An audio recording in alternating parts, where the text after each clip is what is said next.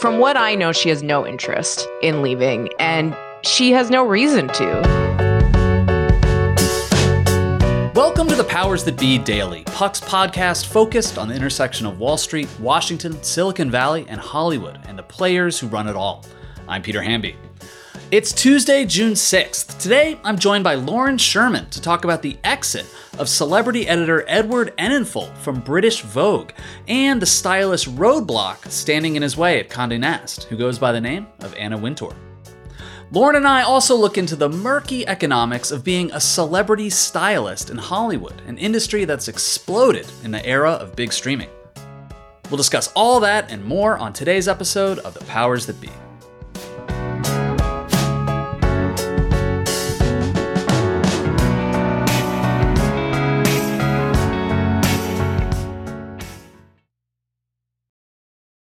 Are you tired of sleeping hotter than hell? I sure am. I sleep hot. There's something crucial about sleep that eludes us when we're too warm, too uncomfortable, and too caught in the web of our own thoughts to drift off. And while curiosity fuels our days, science tells us that cool sleep recharges our nights. That's where Chili Pad by Sleep Me comes in. Meet the bed cooling system that elevates the quality of human life through cool sleep. The Chili Pad bed cooling system is your new bedtime solution. I love it. It lets you customize your sleeping environment to your optimal temperature, ensuring you fall asleep, stay asleep, and wake up refreshed. Chili Pad works with your existing mattress. It's a water-based mattress topper that continuously controls your bed temperature from 55 to 115 degrees, allowing your body to rest and recover. This isn't just about escaping the heat, it's also about optimizing your sleep for better health, more energy, and improved physical and cognitive performance, which I obviously need hosting a podcast.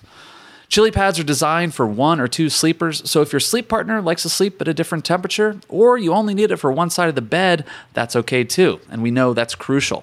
Plus, you can schedule automated temperature changes to trigger deep sleep. But when I'm at home, Chili Pad solves those problems. So trust me on this one. Visit sleep.me/powers to get your Chili Pad and save up to $315 with code POWERS. This offer is available exclusively for Powers That Be listeners and only for a limited time.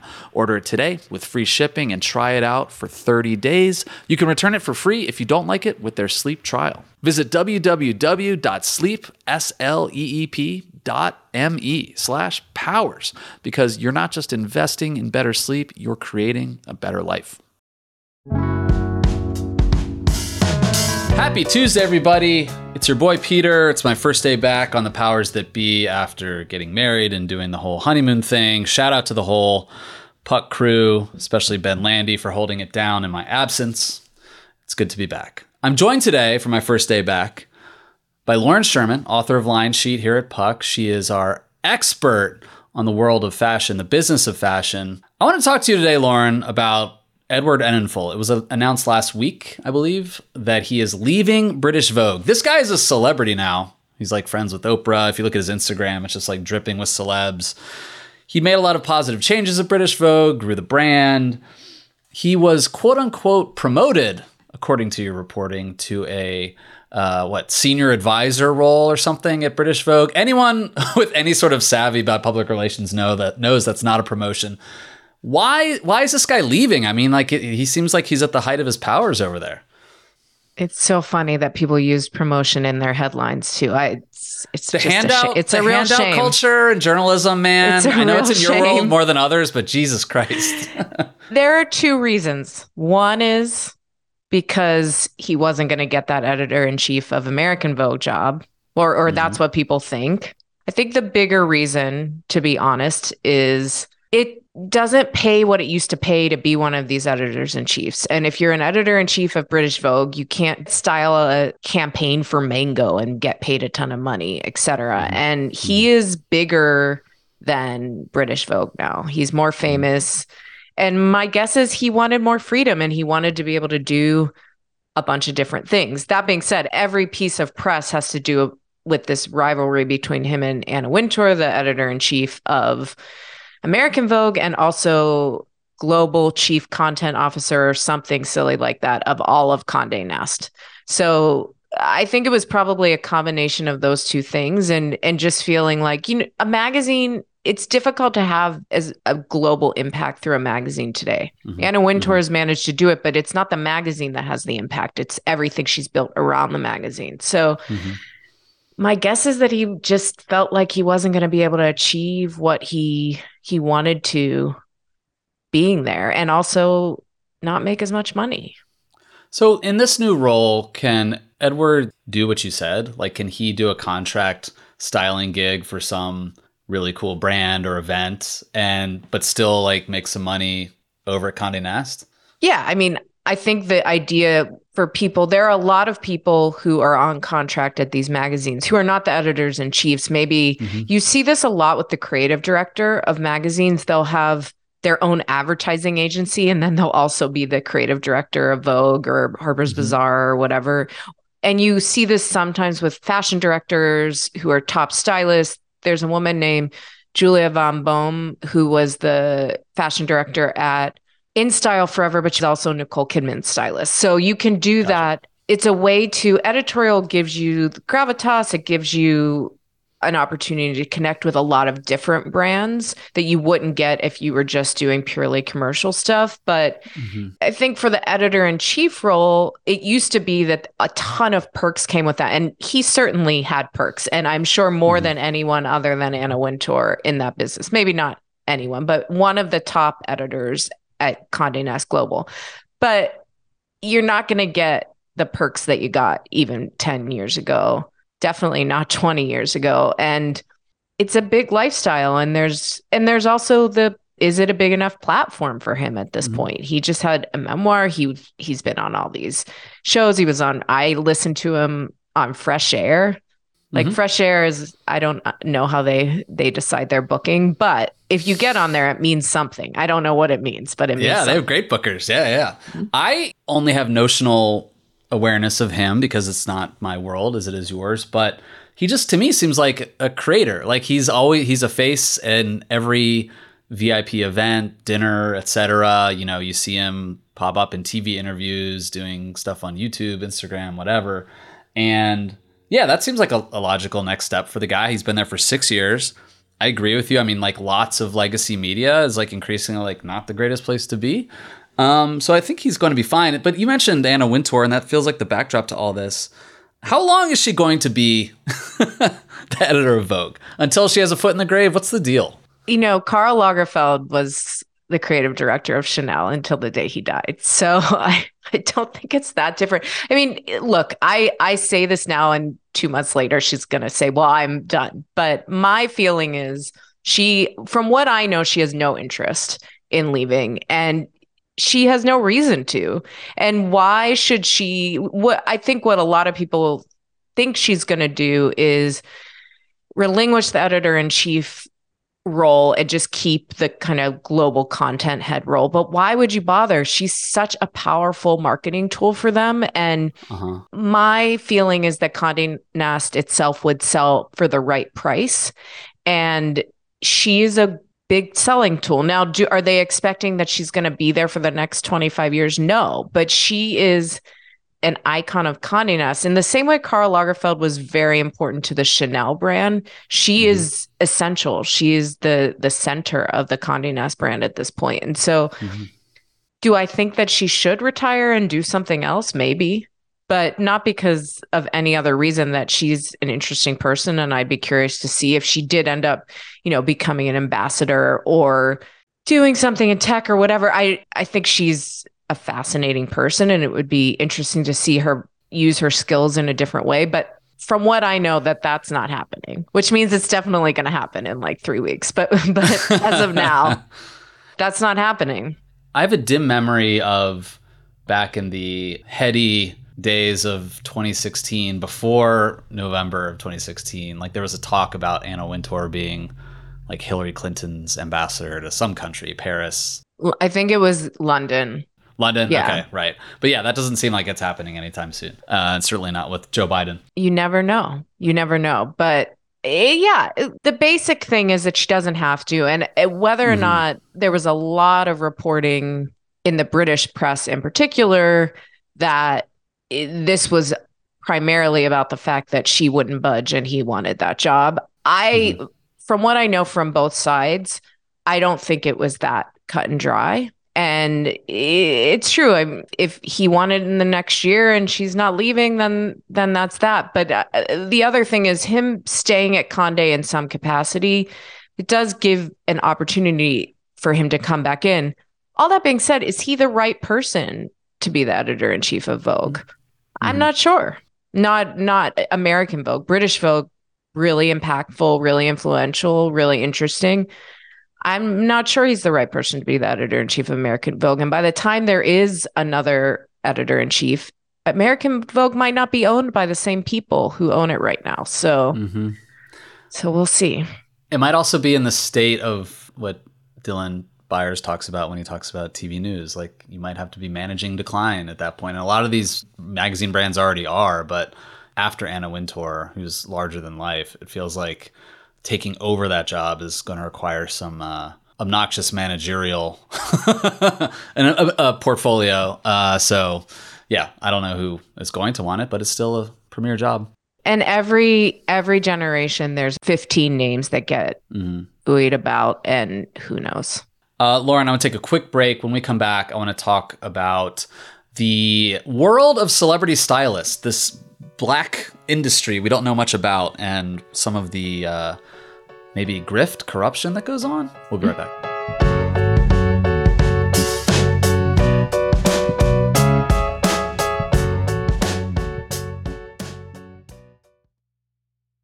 Hey, Powers That Be listeners, I'm here to tell you that there's no reason to panic the next time you're searching for the perfect gift. Now you can use Gift Mode on Etsy. Gift Mode on Etsy takes the stress out of gifting, so you can find the perfect item for anyone and any occasion. It's easy. Just tap or click Gift Mode on your Etsy app or Etsy.com. Then answer a few short questions about who you're shopping for and what they like. And Gift Mode instantly gives you a curated list of gift ideas based on hundreds of personas. I use Etsy all the time and have for years. I bought my brother some artwork. I bought my wife some jewelry. I even bought a rug for our living room on Etsy. I love it. But there's a lot of pressure around gifting. I usually have a hard time thinking of gift ideas for friends and family members around the holidays or birthdays in my life.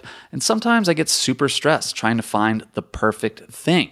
But now with Gift Mode on Etsy, I can search hundreds of gifting personas and find so many incredible items. And I actually just found the perfect gift for a buddy who's just as into Cincinnati sports as I am, a hot cup of Joe Burrow mug. That's right, I found that on Etsy. It's amazing. Now it's simple to find gifts made by independent sellers for all the people in your life. So whether you need a housewarming gift for the new homeowner or a birthday present for the pickleballer, Gift Mode has you covered. Need to find the perfect gift? Don't panic. Try Gift Mode on Etsy now.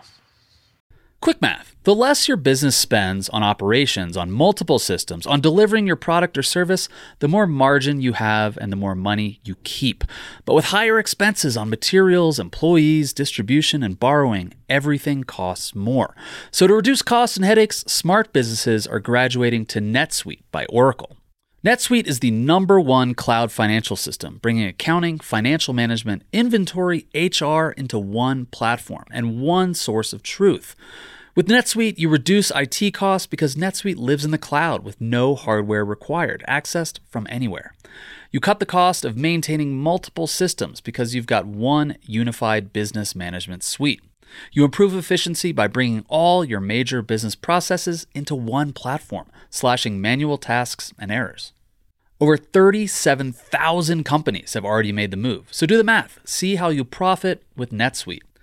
By popular demand, NetSuite has extended its one-of-a-kind flexible financing program for a few more weeks. Head to netsuite.com/powers that be, netsuite.com/powers that be. That's netsuite.com/powers that be. Hiring for your small business? If you're not looking for professionals on LinkedIn, you're looking in the wrong place. That's like looking for your car keys in a fish tank. LinkedIn helps you hire professionals you can't find anywhere else, even those who aren't actively searching for a new job but might be open to the perfect role. In a given month, over 70% of LinkedIn users don't even visit other leading job sites. So start looking in the right place. With LinkedIn, you can hire professionals like a professional. Post your free job on linkedin.com/recommend today. Welcome back to the Powers That Be, everybody. When I was overseas in Africa, wasn't really reading much other than the book I brought with me on my honeymoon. But Lauren published a piece called The Celebrity Styling Caste System. And you wrote that the business of celebrity styling is completely unregulated, proliferating a culture of favor trading that results in some fairly shady business dealings. You note that the explosion of streaming in recent years has just created more work, like more volume for stylists. How has that affected the industry? Is it more like, are they trying to unionize? Like, are there haves and have-nots? What's going on? So if you are a top stylist, I'm talking like top 5 or 10, you can do super well. You can get deals with the brands that keep you on retainer that can, you know, be $250,000 a year. You get paid by the studios when your A-list stars go on tour to promote movies. You can make like $5 million, $10 million a year and have a whole staff of people helping you, especially if you have like a ton of clients. But what has happened as the need for stylists has proliferated. There are, you know, executive producers of TV shows who want stylists for when they walk the red carpet because, you know, everybody has a personal brand, blah, blah, blah. As that has happened, the number of people who want to be stylists and who are in the styling pool has proliferated, meaning there is a lot of demand, but there is also a lot of supply. And Netflix, Amazon, these big studios, it's not the exact same thing that's happening with the writers. It's a bit different, but you know, they'll go to a stylist or a stylist agent usually through the Wall Group, which is the sort of glam representation agency owned by Endeavor. They rep hairstylists, apparel stylists, nail artists, whatever, anything to do with like making you look pretty. And they'll go to the Wall Group and they'll say, I have $1,000 for a look for this mid-level actress on our mid-level show. And the Wall Group has to split the $1,000, goes back to its talent and says, well, I have $330 for each of you. The issue with that is, I mean, that's not great for a manicurist or a hairstylist either. But the issue with that for an apparel stylist, a wardrobe stylist, is it costs so much money to get the outfit fitted, to have it FedEx to you, to do all those things, use Ubers, blah, blah, blah. In the end, and a stylist sort of broke it down to me, most looks are about $1,250. So to only get paid $300 means you're losing money. And essentially what a lot of these stylists do is they say, well, I'm going to take this job and then hopefully make up for it in another place. And I was talking to one actually this morning because I'm working on a follow-up to this. And she said she's mostly a commercial stylist now. She's sort of backed out of celebrity. She had 2 celebrity clients, totally backed out. And she said it just wasn't worth it to do those, because she said, I'm happy to do stuff that is editorial and that can help me build up my book for basically free. But the pictures and the images that come out of these, of her styling some kind of random film producer, are not worth it. She's not going to put those at the center of her clip book. So she only does commercial stuff now and some editorial that doesn't pay super well, but is nice to have on her roster. So it's just created this thing where if you are a straight celebrity stylist, even if you're pretty high up, like for the story you're referring to, I talked to Jill Lincoln, who is a duo called Jill and Jordan. They work for Rachel Zoe, who is sort of the den mother of all these stylists. Now, there were celebrity stylists before Rachel, but she really became a personal brand and she had a whole team under her, and Jill and Jordan worked for her. And then they went out on their own and they did Jennifer Lawrence and Kieran Shipka and a lot of really big people. And last year, Jill just decided to quit because it just felt like there was no way to get ahead of it. And you're seeing a lot of stylists like Jean Yang, similar thing. She still styles quite a bit, but she's gotten into producing. It's just harder and harder to make a living at it, because there are so many of these young actors or working actors, they don't really have money to pay out of pocket, but the studios won't pay more. And so they'll just say, well, I just want the cheapest person possible. And it's less, there isn't a lot of tactic in it. So yeah. And so there is a group in the UK, which is much more union friendly culture, I would say, that has organized and are trying to demand more of the celebrities, but also in the UK, the magazines and the publishers as well. When I was working on this, I did hear about some of the bigger celebrities wanting to organize here in LA. I don't think that will happen. It's just too small of a pool of people still. And also, it's not as clean cut because you're getting, their revenue is coming from so many different places. So negotiating with the studios for them to get a higher rate, the studios might just be like, I mean, look, they're doing that to the writers who they really actually need. And as one showrunner sent me something, and she said, for a lot of these producers, getting them to spend money on this stuff is just, it's really hard. They just don't value it in any way because they just see it as being superfluous. So I don't know. It's an interesting thread to follow, though, because there is a ton of money in it. And the actors need the fashion brands more than ever to supplant their own income. It's just very complicated. And there will always be someone who wants to get in and will say, yeah, I'll work for free. That's exactly right. I mean, like, and I, you know, with my Snapchat show, like, yeah, I work with like hair and makeup folks, but also just production staff and a lot of like young freelancers too, who like just want to get in the game. And so they might like take a lower rate. But you mentioned the writer's strike. Has the slowdown of production on whichever shows, some live, some scripted, has that affected the amount of work for stylists at the moment or not really? My guess is no. I think it depends on how often the actors are sitting out of promotional stuff. So probably not that often. If you looked at the premiere, I was looking at the premiere of that new Nicole Holofcener movie with Julia Louis-Dreyfus, and she was there, her whole team was there. And the reason I brought that movie up in particular is because they were talking about the actors potentially striking at the on the red carpet. They were discussing that. But yeah, so the thing is, the people who are the bread and butter of this are the talent. And so they're still working, which means that the stylists are still working for now. Now, if the actors go on strike, then yeah, that's going to be an issue for them. Well, on the topic of stylists, I will finish this way. Shout out to Andrew Weitz and David Pallets. I, Lauren, hired a stylist to help make suits for my brother and I for my wedding, and they crushed it. Andrew's really famous. That's so cool that you scored him. So I got him through Bellany because I wanted to get a nice suit made for my wedding, like a bespoke fancy suit, and I was like, I live in LA, everyone wears t-shirts, who can help me do this? And Bellany connected me with Andrew, who works with him or used to work with him at the Hollywood Reporter, and yeah, he styled Tom Brady, but for some reason he took me and Michael Hamby on, but we look great. Thanks, Andrew, and thank you, Lauren. Thank you. Thanks so much for listening to another episode of The Powers That Be. As a reminder, The Powers That Be is the official podcast of Puck. We'd like to thank Ben Landy, Liz Goff, and Alex Bigler for their editorial and production guidance. If you like what you hear, please share with a friend. It really helps us keep delivering the inside scoop that only Puck can offer. Follow us on Twitter at Puck News. I'm Ben Landy. See you tomorrow. This has been a presentation of Odyssey. Please listen, rate, review, and follow all episodes wherever you get your podcasts. The Powers That Be Daily is executive produced by John Kelly, co-founder of Puck, Bob Tabador, and Ben Landy, executive editor at Puck.